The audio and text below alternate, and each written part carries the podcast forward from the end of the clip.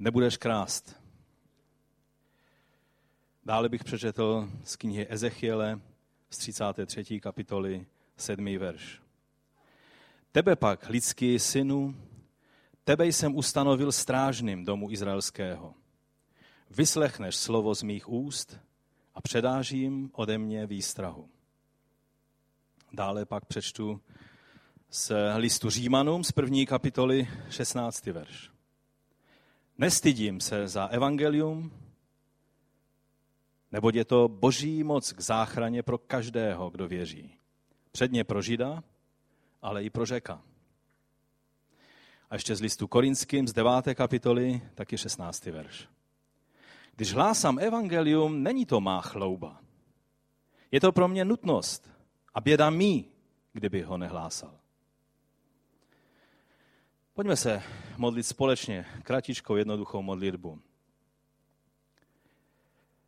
Pane,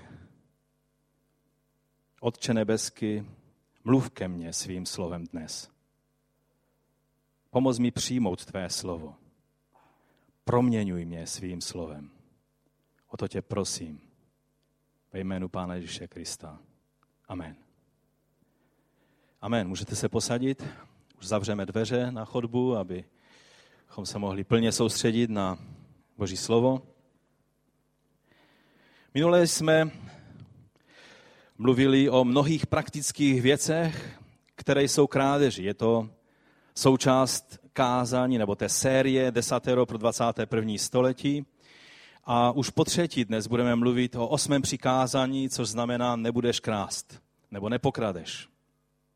Ovšem dnes budeme mluvit o tomto tématu trošku z jiného úhlu. Budeme mluvit o duchovní krádeži, která je velice závažná, týká se velice závažných věcí, které bychom někdy ani možná k tomu osmému přikázání eh, tak nějak nespojovali. Ale budeme mluvit o duchovní rovině tohoto přikázání. Nepokradeš. A to ve třech oblastech. Za prvé budeme mluvit o krádeži srdce. Co znamená, jak závažná je věc, kdy nečestným způsobem získáváme srdce lidí. Eh, je to krádež vlastně srdce, tak je to v Biblii nazváno. Za druhé budeme mluvit o vztahu církve a Izraele, o teologii záměny jako krádež identity. Kdy si jako církev osvojujeme něco, co podle Božího slova nemáme být, nebo nemáme právo takto o sobě smyšlet. A za třetí, budeme mluvit o neposkytnutí evangelia těm, kteří je ještě neslyšeli. Přiznávám se, že jsou to tři obrovské oblasti. Na, každé, na každý ten jednotlivý bod jsou napsány eh, mnohé hromady knih. A když bychom chtěli skutečně eh, tím, těmito tématy se tak nějak probírat, tak by bylo lepší na toto téma mít spíše konferenci než jedno kázání.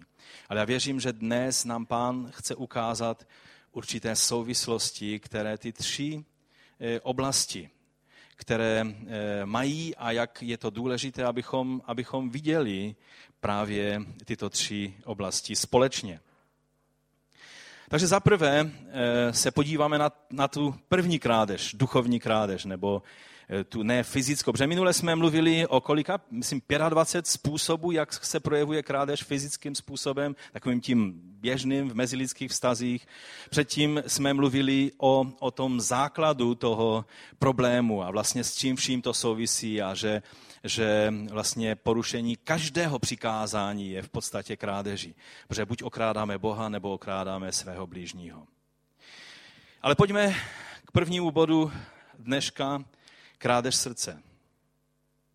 Takový ten zvláštní obrat je použit v jedné e, situaci v druhé knize Samuelově eh, v 15. kapitole, kdy e, nám Boží slovo e, popisuje situaci, která vznikla potom, co jeden ze synů krále Davida měl nádhernou sestru. Ta sestra byla nevlastním bratrem ponížena a vlastně byla znásilněná.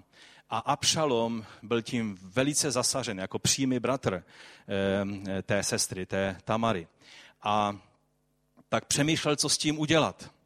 A e, tak prostě udělal věcí, které způsobily, že, e, že zabil e, toho, toho svého bratra, ale pak musel utíkat a prožíval prostě z toho všeho velké zranění a zavrhnutí od svého otce a všechno možné. Pak, e, abych to zkrátil, tak znáte určitě ten příběh, že se vrátil do Jeruzaléma a tak nosil v sobě ta všechna zranění. A pak čteme e, v 15. kapitoli 2. Samuelovi od začátku, co začal dělat. Později se stalo, že si Abšalom pořídil válečný vůz, koně a 50 mužů, kteří před ním běhali. Abšalom časně vstával a postavil se u cesty do brány. I stávalo se, že na každého, kdo měl spor a šel za králem k soudu, Abšalom volal. Z jakého si města? A on odpovídal, tvůj otrok je z jednoho z izraelských kmenů. Abšalom mu pak řekl, podívej se, ta záležitost je dobrá a správná, ale král nepověřil nikoho, kdo by tě vyslechl. A Pšalom řekl, kdybych já je, e, byl ustanoven soudcem v zemi, každý, kdo by měl spor či právní záležitost, by mohl přijít ke mně a zjednal bych mu spravedlnost. A stávalo se, že když se někdo přiblížil, aby se mu klaněl, vztáhl ruku, uchopil ho a políbil ho. Abšalom takto jednal vůči všem Izraelcům, kteří přicházeli za králem k soudu. Tak Abšalom oklamal Izraelce. Víme, že potom to pokračovalo dál, že udělal tajné setkání, vyžádal si od krále povolení, aby mohl mít takovéto setkání a král David už po druhé vůči tomu stejnému synu dělá stejnou chybu, kdy mu dovoluje toto setkání, na které David nebyl pozván, vlastně, že mu říká ano, jdi v pokoji ať boží šalom je s tebou. No a šalom, jehož i jméno vlastně znamená, eh, je tam to slovo šalom použito, tak eh, eh, znamená něco jako otec pokoje, že? jeho jméno. Jaký výsměch.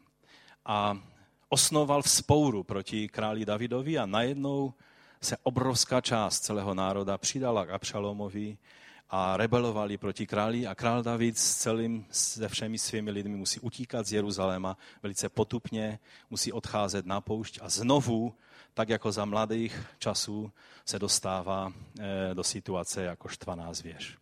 Samozřejmě známe i konec, že jako každá věc, která se nelíbí Bohu, i Abšalom, Abšalomův skutek neměl dlouhého trvání a e, přišel na něho soud a Abšalom hyne z rukou vojáků, když vzplála bitva mezi jeho lidmi a lidmi Davidovými.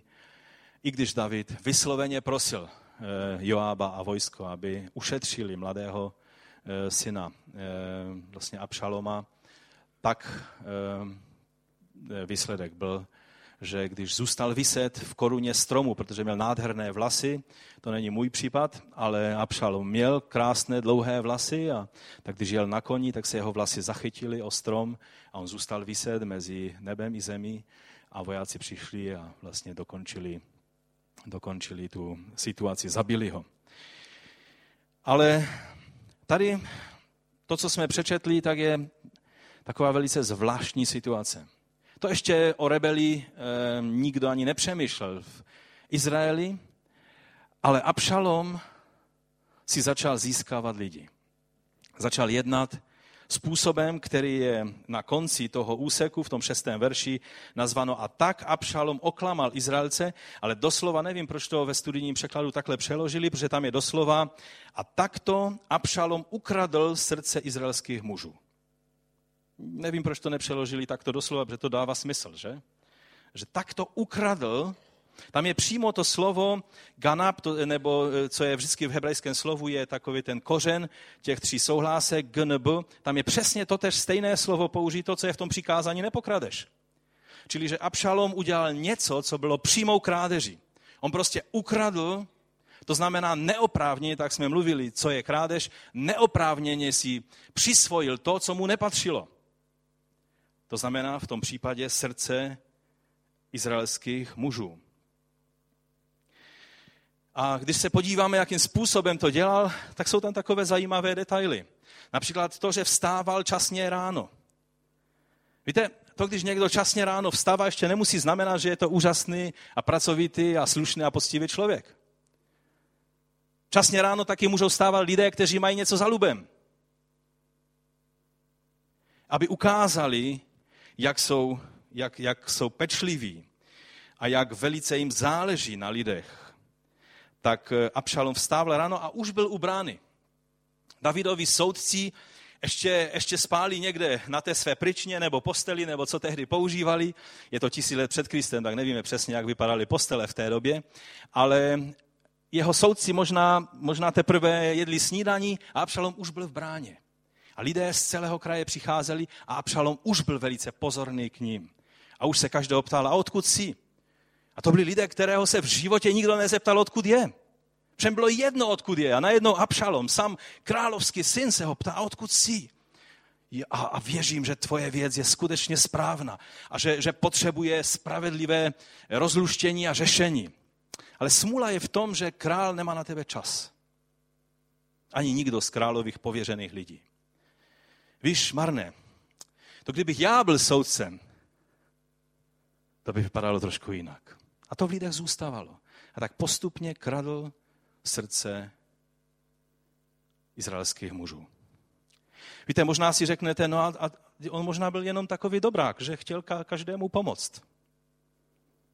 Já věřím, kdyby přišel za svým otcem, za králem, urovnal svůj vztah s otcem, činil pokání z toho, co dělal, že by ho David velice rád pověřil tím, aby se mohl věnovat lidem. Ale on to dělal z jiného důvodu a žel ti lidé nevěděli, že jemu vůbec o ně nejde. Vůbec ho nezajímá, odkud jsou a co je jejich věc. On měl skrytou agendu. Měl plán, který byl v jeho srdci a který takto postupně eh, prostě rozvíjel. Ano, možná David skutečně měl problémy s tím, že si udržoval příliš velký odstup od lidí. Tak se to od králu ostatně v Orientu očekávalo. Nečekalo se, že budou mít nějaký blízký kontakt s každým člověkem. Ale pro udržení královy autority tak měl král udržovat určitý krok zpátky od každého člověka. A najednou je tady Abšalom, který nejenom, že, že e, byl pozorný a zajímal se o všechno, ale když ten člověk chtěl padnout na kolena, aby vzdal patřičnou úctu královému synovi, tak on ho rychle zvedal ze země a co dělal? A objímal ho a zulíbal ho.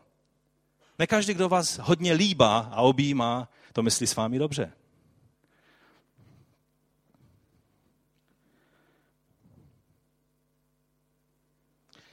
No a možná skutečně David měl problém s tím soudcovským dvorem a bylo to třeba řešit.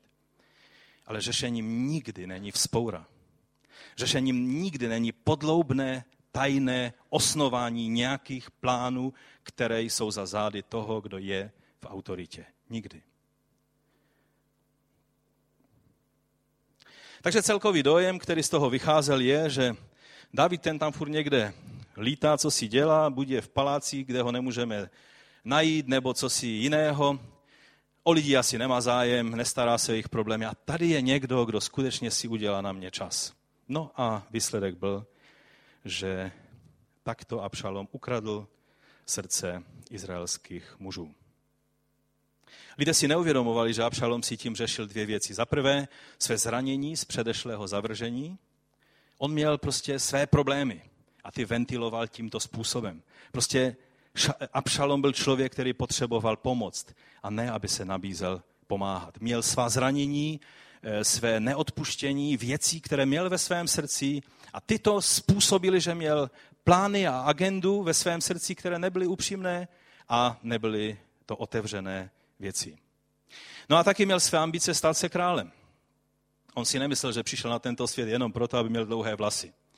On si nemyslel, že přišel na tento svět jenom proto, aby hezky vypadal, protože on prý hezky vypadal. Ale on věřil, že má být králem. Boží názor byl sice, že má být králem Šalamoun, ale Abšalomův názor byl, že on ví přesně, kdo by měl být králem. Jsou lidé, kteří přesně ví, kým mají být. Problém je, že nikdo jiný ani Bůh to neví.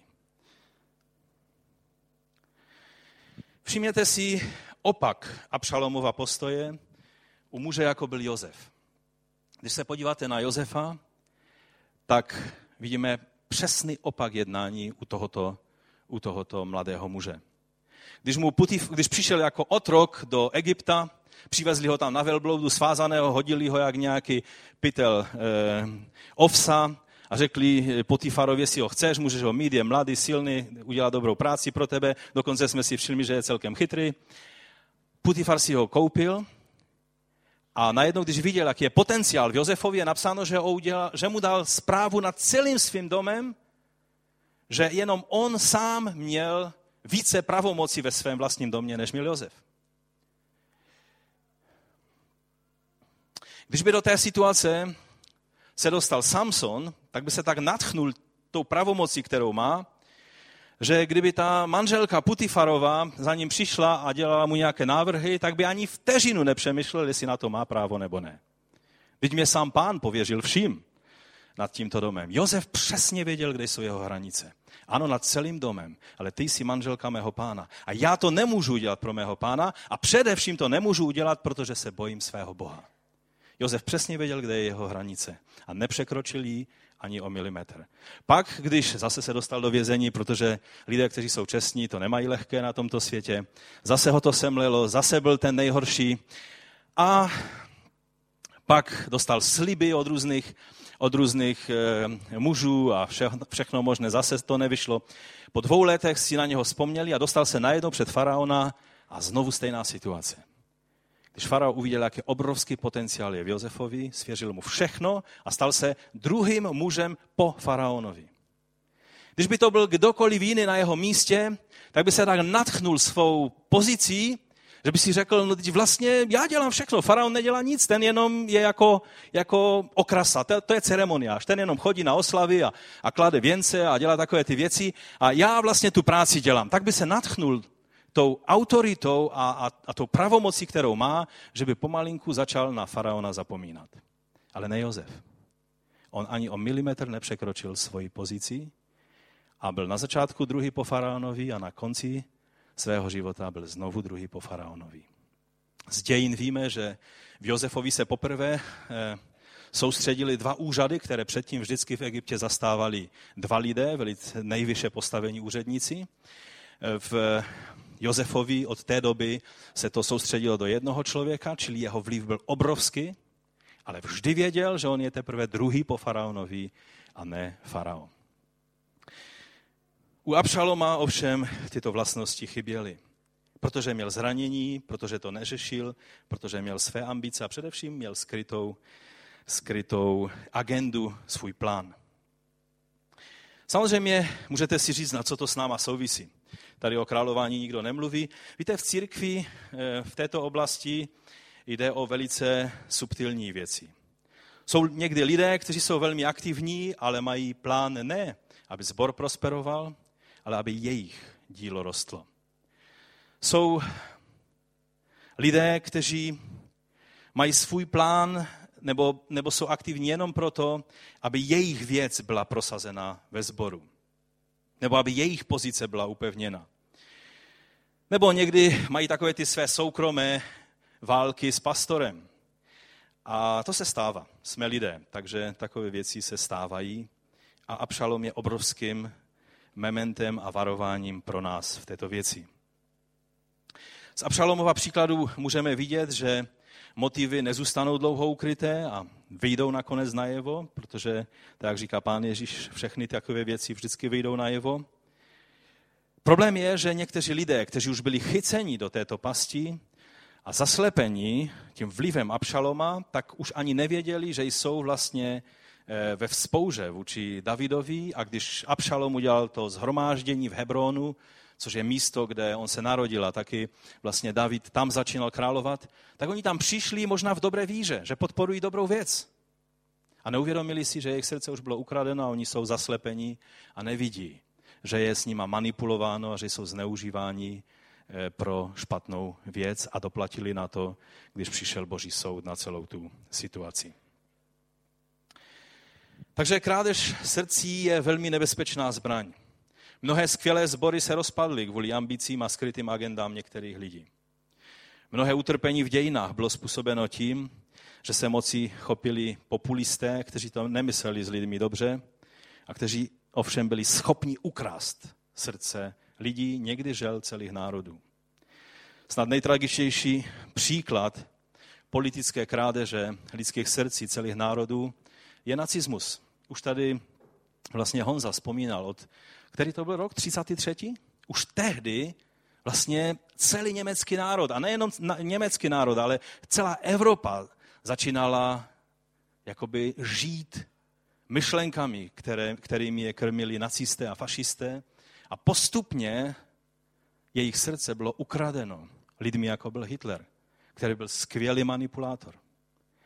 A v tom též vynikali i komunisté. Oni dokázali přesvědčit, že systém, který nemá šanci fungovat, který je jednou velkou krádeží, jak na minulé generaci, tak na budoucích generacích, že je to ten nejpokrokovější systém na světě a Sovětský svaz, který prožil obrovský hladomor a miliony lidí zemřeli, tak dokázal dokonce spisovatele a, a profesory na, na západních univerzitách přesvědčit o tom, že je to země, kde, eh, včera znamen, kde zítra znamená již včera. Dodnes se zpamatovávají z tohoto experimentu. Samozřejmě nevždy je to tak hrozné a tak velké, jako byl nacismus a komunismus. Ale třeba do té oblasti patří i sekty, které mají přesně vypracované plány, jakým způsobem ukrást srdce člověka. Začíná to třeba tím, to máme dneska počasí, že? A v rukou mají dva časopisy. Jeden se jmenuje Strážní věž a druhý Probuďte se. A já vám taky radím, vemte to slovo probuďte se jako slovo spamatujte se a, a prostě jděte pryč od těchto věcí, protože jedná se o krádež srdce.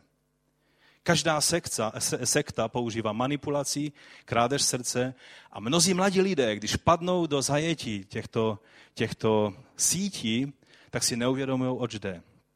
Když už je pozdě, už nevidí, už jsou oslepeni, zmanipulovaní a nevidí, že jejich srdce bylo ukradeno.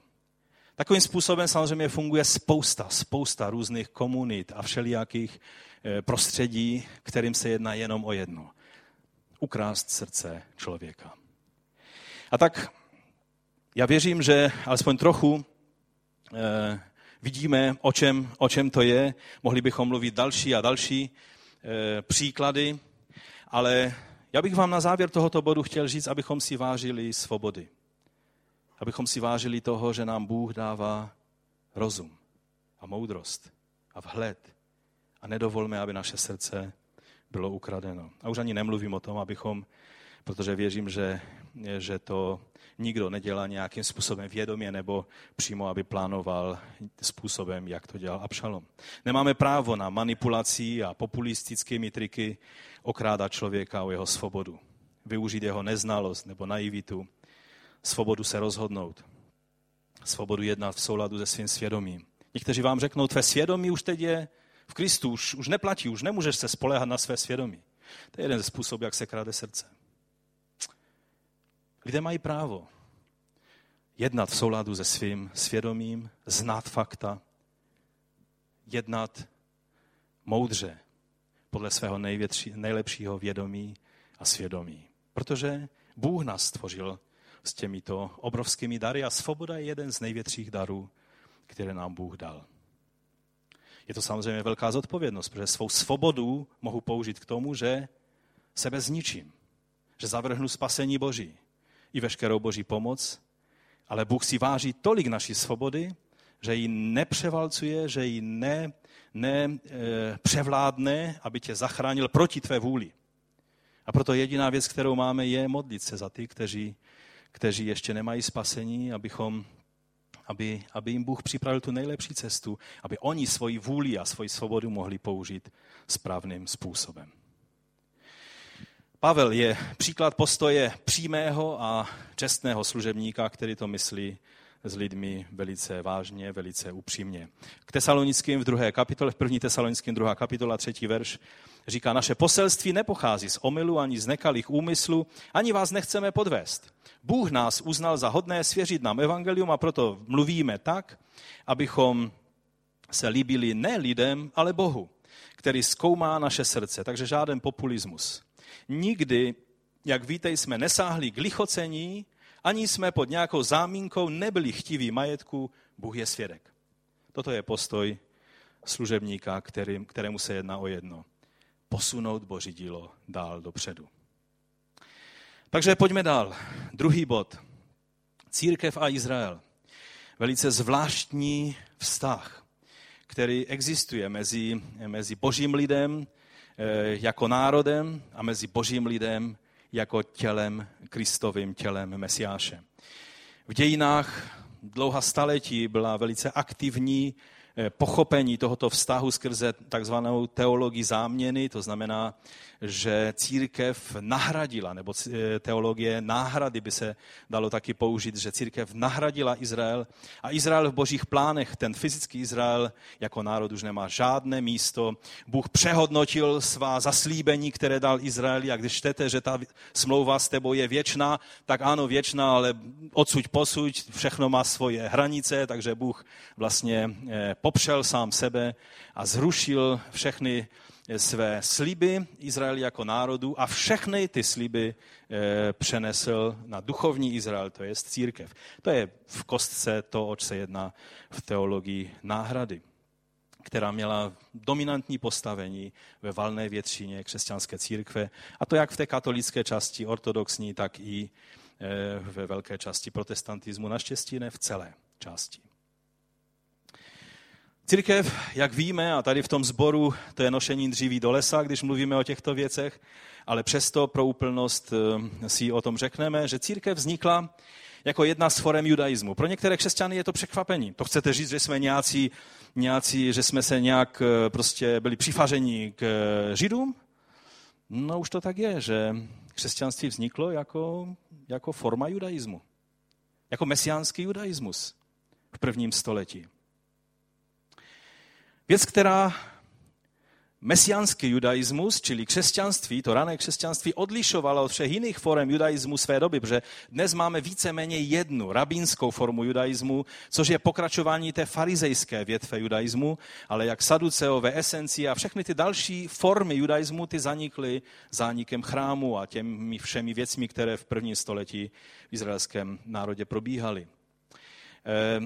Odlišnost mesiánského judaismu eh, od těch jiných byla v tom, že tady bylo velice silné poselství o tom, které oni sami měli problém přijmout, že to skutečně Bůh myslí vážně, že na požehnáních Mesiáše, kterého oni poznali, že přišel a že se narodil a že byl oslaven, až sedí po pravici otcově, že na, to, na těch všech požehnáních, na těch tajemstvích, které můžeme přijmout, ta starobila zaslíbení, která byla dána izraelskému národu ve svém Mesiáši, že na tom budou mít účast i lidé z jiných národů, z pohanských národů, a to tak, že, by, že se ani nemusí stát před tím Židy, že nemusí konvertovat, nemusí obřezat své mužské členy svého, svého lidu, že nemusí eh, splňovat všechny požadavky, aby mohli být Židy a přesto mají účast a z těchto dvou Bůh stvořil jedno boží lid nové smlouvy.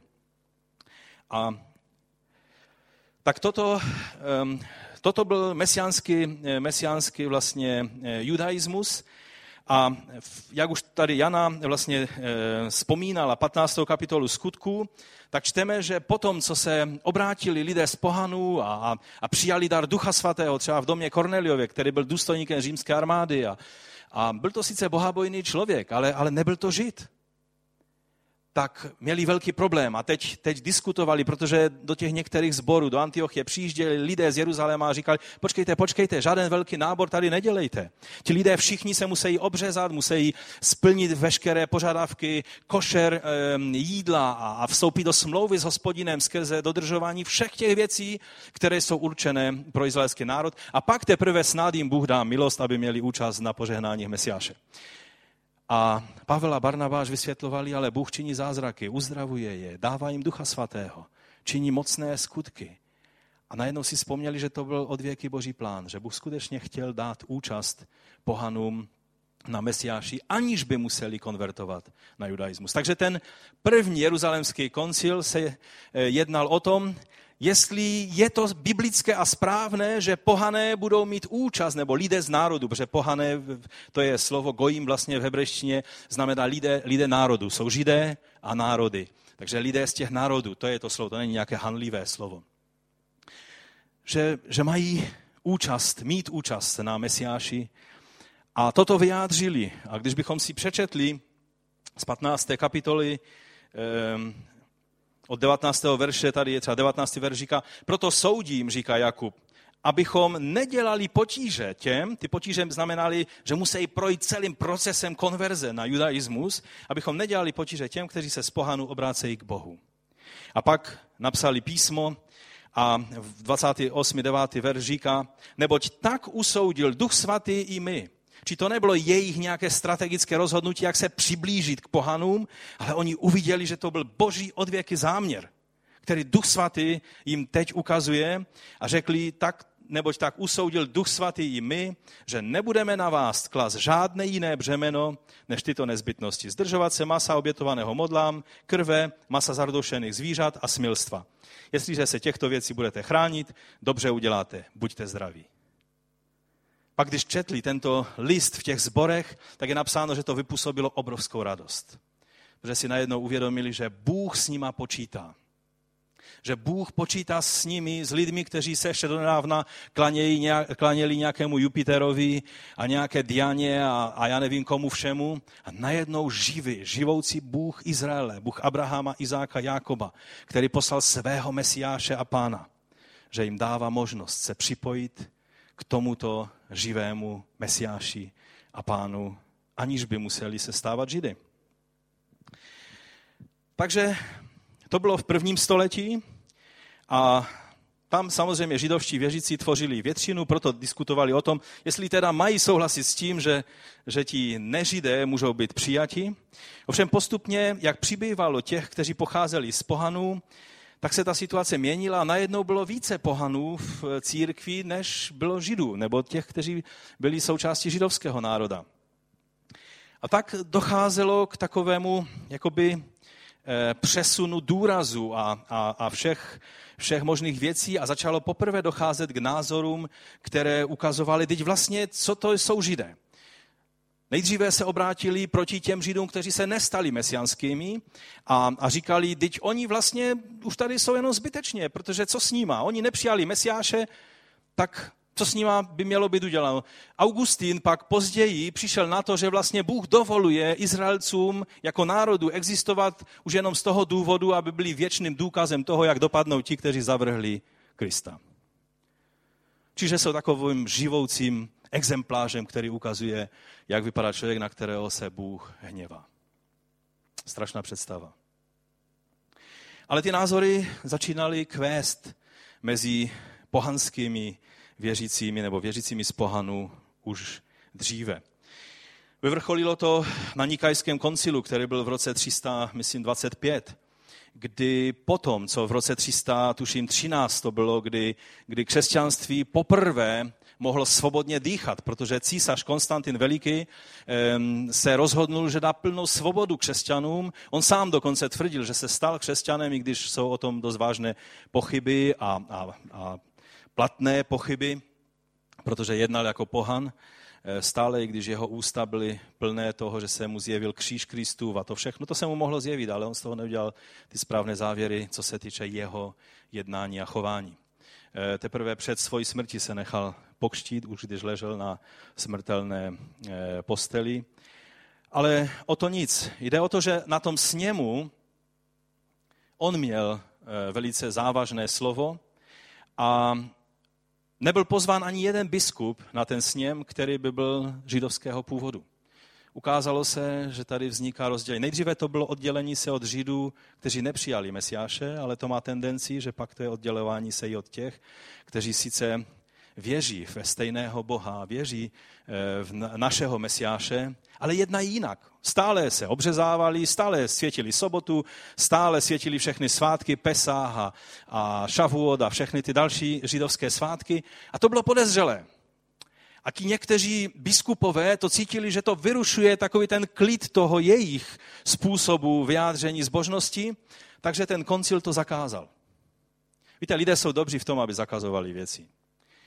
No a tak se to stalo. Na tom koncilu byly zakázané eh, světit ty věci způsobem židovským a to rozdělení, pak byly další koncily, které už jenom v tom pokračovaly stále dále a dále. A to rozdělení, které, tak jak jsme na té konferenci, o které eh, už tady eh, Honza a Jana vzpomínali, tak eh, tam bylo řečeno, řečena velice zajímavá myšlenka.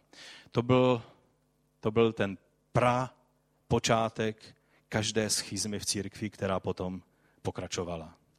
Když se církev oddělila od svých kořenů, od těch, kteří byli součástí izraelského národa, byli mesiánskými židy. Když církev se ve své píše od nich oddělila, tak se otevřela na jakékoliv další rozdělení, které už potom v dějinách pokračovalo a pokračuje dodnes.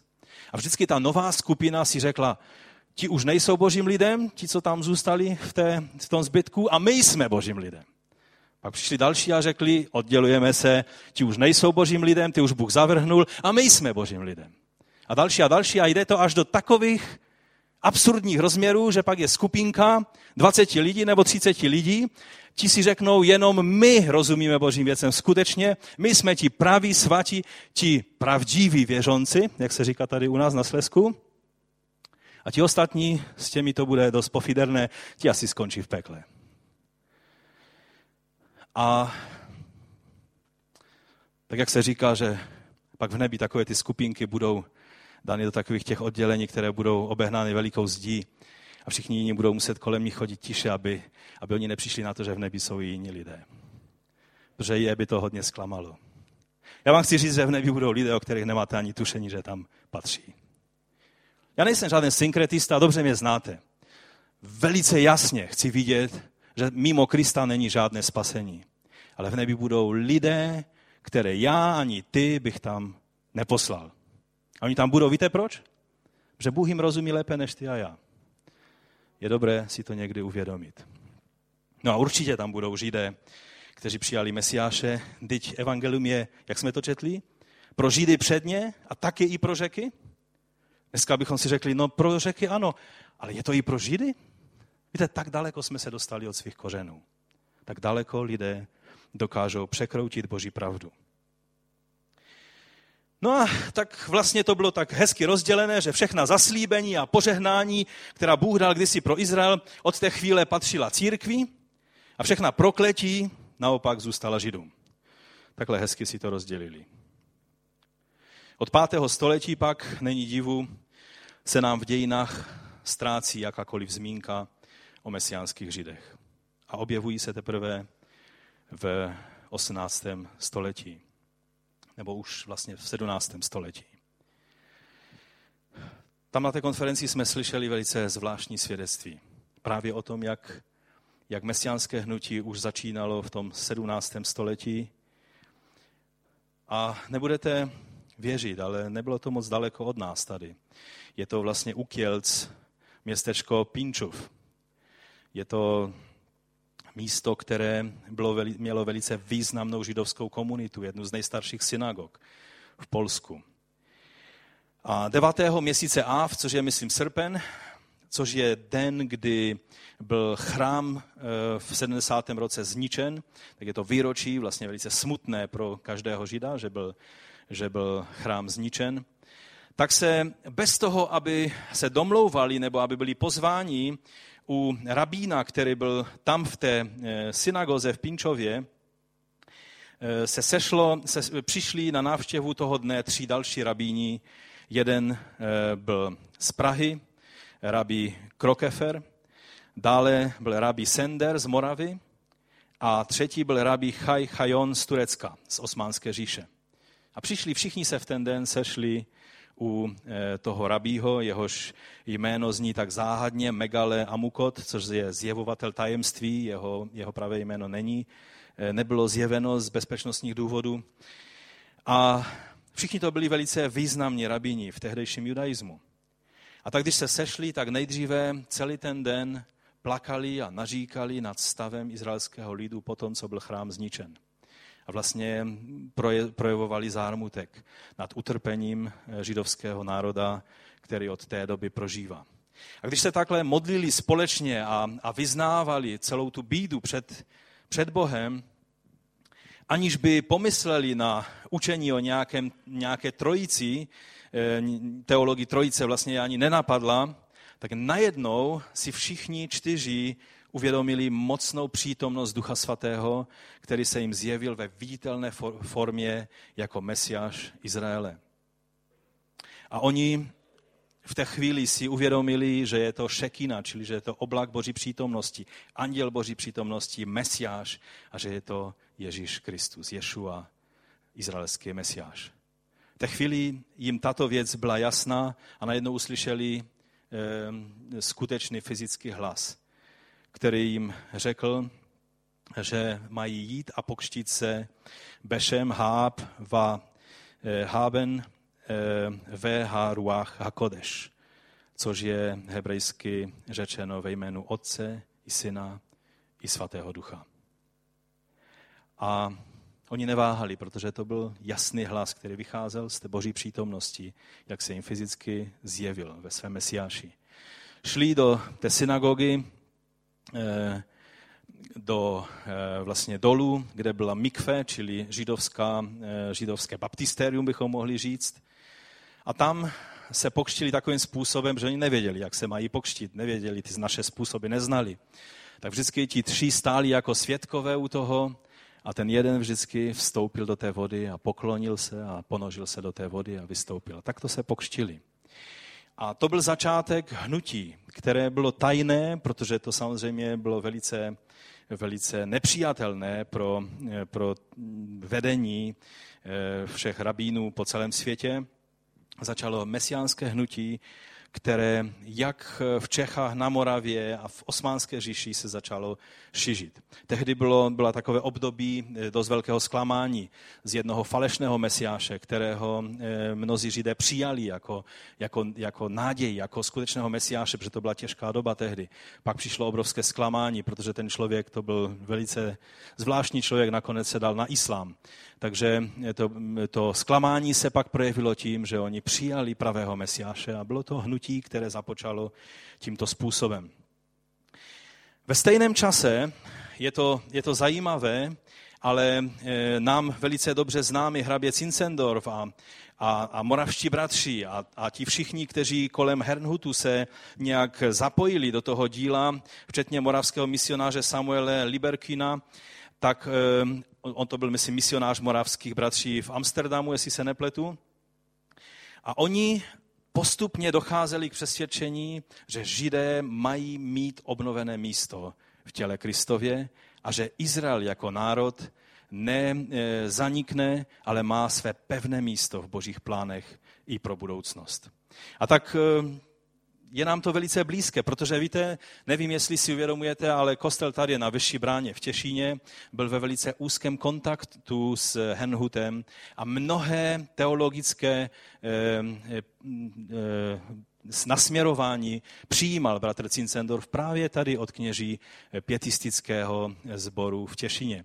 Takže ty kontakty byly velice velice blízké.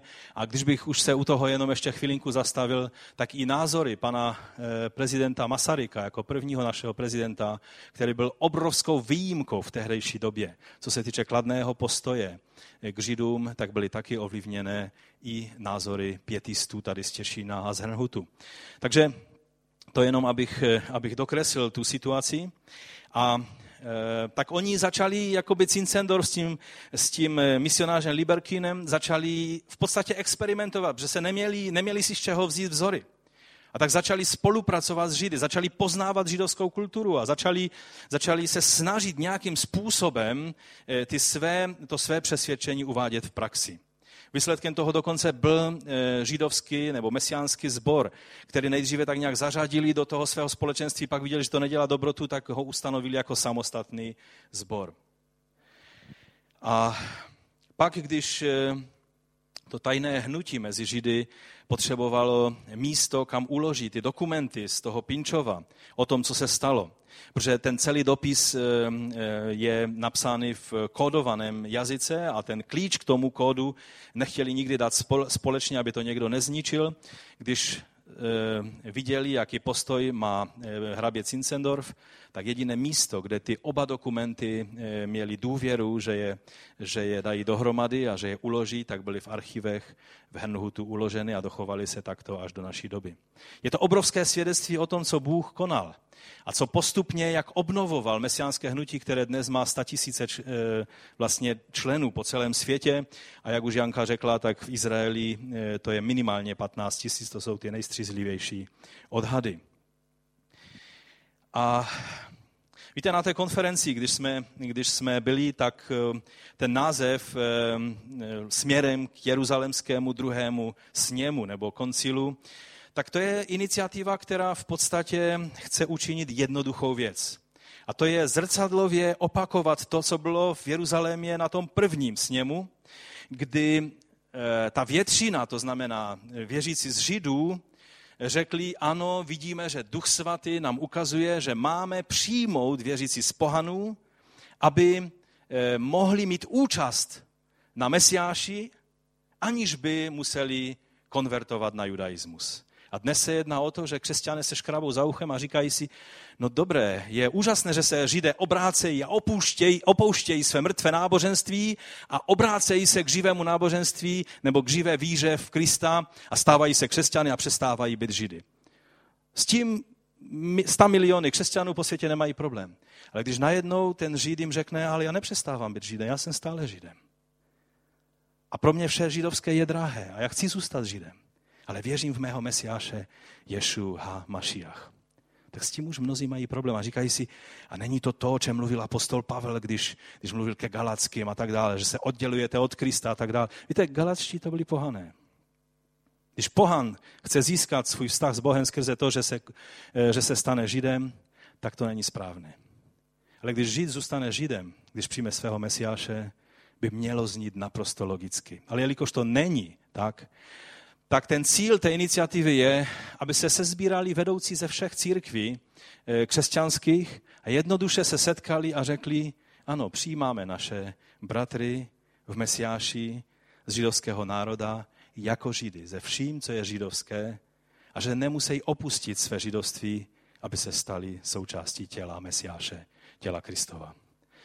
Je to, myslím si, věc, kterou dělá Duch Svatý a která je jenom pokračováním toho procesu, který, který vlastně započal příchodem eh, Mesiáše a pak byl obnoven nejenom v Pinčově, ale na mnoha dalších místech po celém, po celém světě. Já bych možná eh, ilustroval to, oč se jedná na příběhu, který nám tam vypravila jedna velice mladá sestra když se postavil a viděl jsem, jak je nesměla, tak jsem si říkal, no doufám, že to svědectví bude schopná nějak říct. Pak se ukázalo, že je to profesorka eh, na, na katolickém biblickém semináři, eh, který je součástí, myslím, eh, Jagelonské univerzity v Krakově. A jelikož právě dokončuje své PhD, čili takzvaný velký doktorát, tak ji univerzita poslala do Izraele na studijní pobyt. No a tam, když byla v Izraeli, tak jednoho dne šla zpátky od eh, zdinášku směrem na svoji ubytovnu a najednou šel proti ní ortodoxní žid, starý člověk, eh, pak se ukázalo, že už mě 78 let, a díval se na ní, jak by uviděl nějaké zjevení. Bylo to prostě nemožné si toho nevšimnout, že se na ní díval, jak, eh, jak, by, jak by něco velice významného na ní poznal.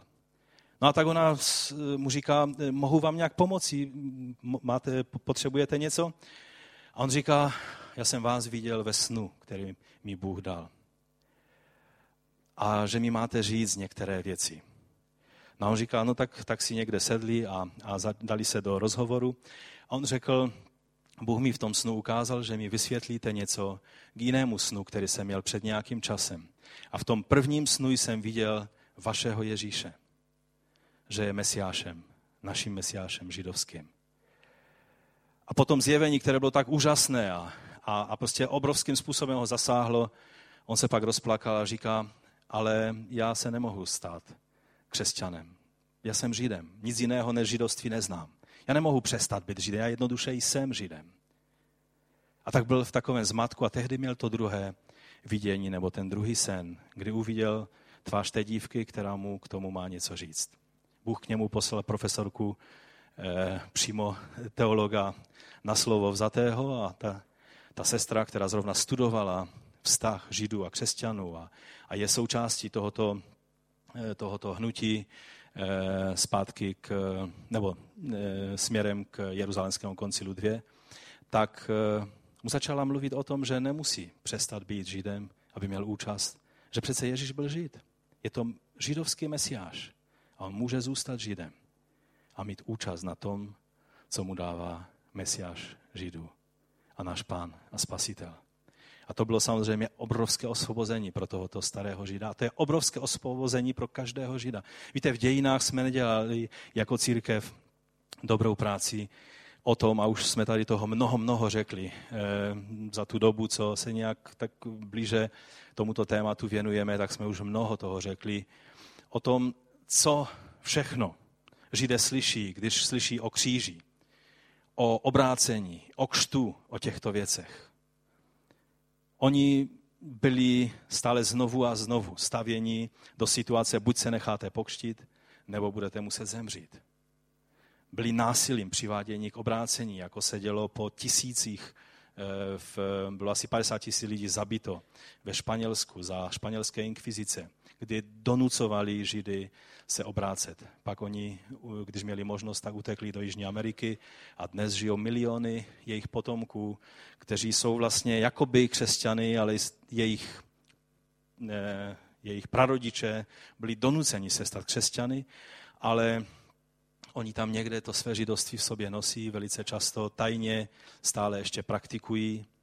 A zpráva pro ně, že nemusí přestat být židy, když mají účast na Mesiáši, na Kristu, je obrovským osvobozením. Takže o tom, o tom bylo, byl celý ten, e, ta konference a jedním z hlavních řečníků té konference byl Eh, bratr Benjamin Berger, eh, známý mesiánský pastor nebo rabín z mesiánského sboru ve starém městě v Jeruzalémě. A oni tam slouží jako dva bratři, kteří, eh, kteří jsou oba dva svobodní a slouží jako vedoucí toho sboru. A je to, je to zvláštní, že mají vlastně zbor velice blízko, co nejblíž e, místu, kde kdysi stála ta mesiánská synagoga nebo první církevní budova e, křesťanů, která byla postavena po 70. roce, když bylo křesťanům dovoleno se vrátit do Jeruzaléma, tak z trosek chrámu, který byl zničen, oni vzali ty kameny a z toho postavili mesiánskou synagogu.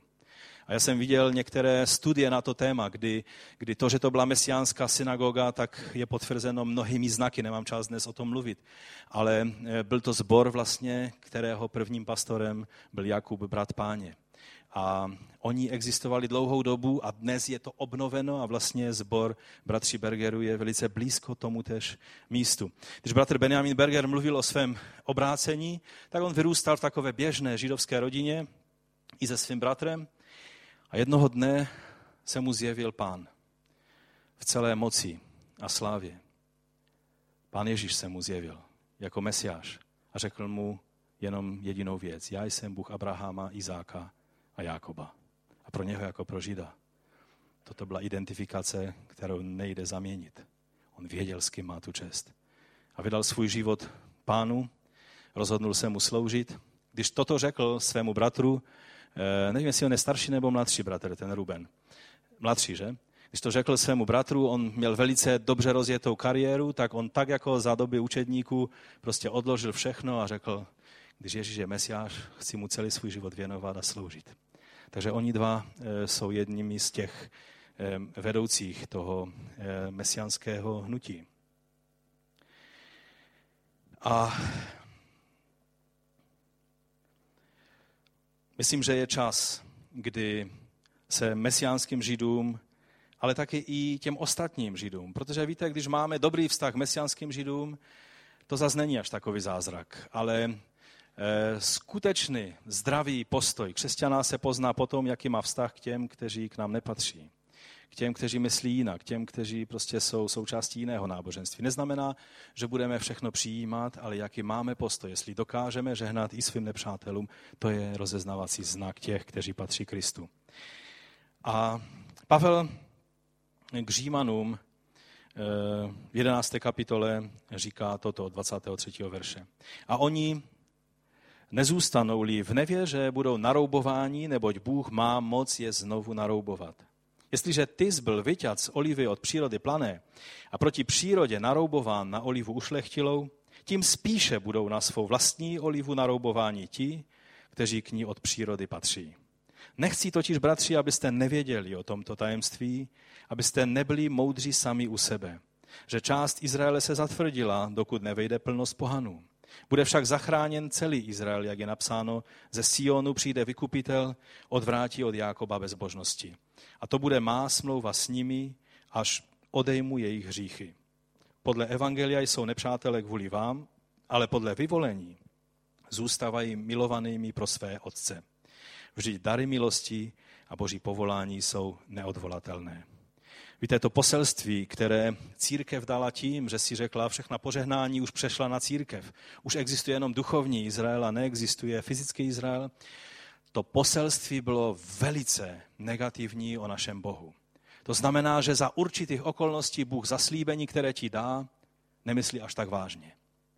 A toto je falešné poselství o našem pánu. Bůh je věrný. To, jestli my jsme věrní, je otázka.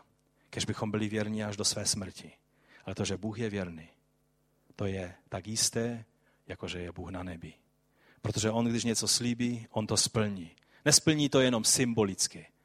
Víte, jak Bůh dělá věci? Když splňuje zaslíbení, tak ho splní vrchovatě a ještě přiloží a přiloží ještě něco, co jsme si ani nedokázali představit. To bylo to, že když přišel Mesiáš, tak Židé si dokázali představit jenom záchranu svého národa. I když měli mnohé signály v minulosti, že spasení je pro všechny národy.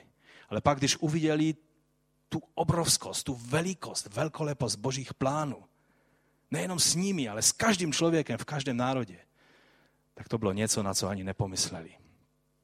Pavel o tom říká, že co oko nevidělo a ucho neslyšelo, na srdce lidské nevstoupilo, to Bůh připravil těm, kteří ho milují.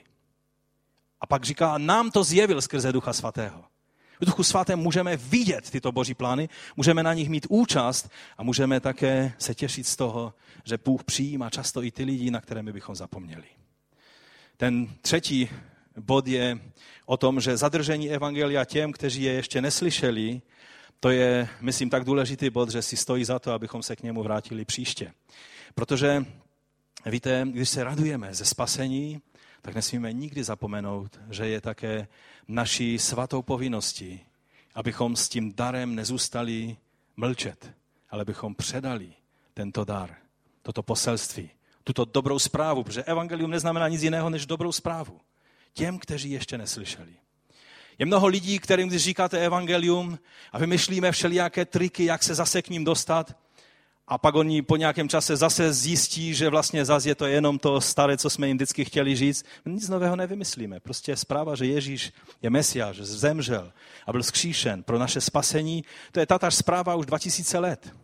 A mnozí lidé už toho mají dost a už, už to nechtějí slyšet. A, a my zase vymyšlíme nové způsoby, jak se k ním dostat. Ale jsou tisíce lidí, jsou celé národy, které ještě neslyšeli. A které to potřebují slyšet. A o tom budeme mluvit někdy dali pán příště. Takže povstaňme a vzdejme pánu díky za jeho velkolepé a nádherné plány. Za dílo obnovy, které on dělá že nejenom obnovoval církev a moravští bratři jsou toho nádherným důkazem, že Bůh nedal skrze to obrovské pronásledování, kterým procházeli tady v Habsburské říši, že jim dal východisko, že je, že je přivedl eh, k hraběti Cincendorfovi na jeho, na jeho eh, území, kde mohli prožívat eh, nádherné probuzení a vlastně nastartování misijního, moderního misijního hnutí kdy moravští misionáři šli do celého světa. Kdy si vylosovali losem a, a sedlák, který nebyl dál než za svými humny, tak najednou se dozvěděl, že je třeba eh, misionářem do Gronska. A on šel a Bůh ho požehnal. A byl nádherným božím nástrojem pro boží dílo. Že nejenom Bůh obnovoval církev tímto způsobem a stále obnovuje, až dodnes, ale že i se svým národem, ze Židy se domlouvá. A ta svědectví, která jsem mluvil, jako o tom starém ortodoxním židu v Jeruzalémě, který se setkal s tou mladou katoličkou, anebo jak eh, bratři Bergerovi, kteří prožili povolání jako za doby apoštolů, tak vám chci říct, Bůh dělá věcí, které my bychom nikdy nenaplánovali ani si nedokázali představit. Ale On je dělá. Pojďme mu za to poděkovat. Pane, my ti děkujeme, my tě chválíme. My vyvyšujeme tvé jméno, že jsi dobrý a že ty konáš dílo, které překračuje každé pomyšlení každého jednoho z nás. Já ti děkuji, pane, že se nemusíme uchylovat k nějakým nízkým praktikám, jak Abšalom. Nemusíme nějak lidi podvádět a získávat a krást jejich srdce a všelijakou, všelijakými triky se k ním dostávat. Ale že můžeme s otevřeností a se srdcem nadlání jít ke každému člověku a mluvit o tobě, jak jsi úžasný. Že můžeme, pane, být upřímní, protože ty s námi jednáš upřímně. Že ty zdal člověku svobodu a že chceš, aby se svobodně mohl rozhodnout správně. To znamená pro tebe. A my ti za to děkujeme a chválíme tvé jméno, že ty jako Duch Svatý působíš na obou stranách. U toho, kdo má jít, ale taky u toho, kdo má přijímat. My tě chválíme za to, pane, že ty jsi ten, který chráníš své dílo. Tak, jak jsi chránil království za doby krále Davida, před všelijakou úskočností, tak chráníš své dílo, si chránil i za moravských bratří, tak si chránil i mesiánské hnutí a, a dával si mu nadpřirozené impulzy, aby mohlo povstat z popela a znovu vzniknout. Tak to činíš i s námi, s každým jedním z nás. Když se zdá, že jsme u konce, ty nám ukazuješ nový začátek. Protože jsi dobrý Bůh. Protože jsi Bůh, který máš moc dovést až do vítězného konce každé dílo, které započneš. A za to tě chválíme a vyvyšujeme. Za to ti vzdáváme díky. Ať je vyvěšeno tvé jméno. Amen.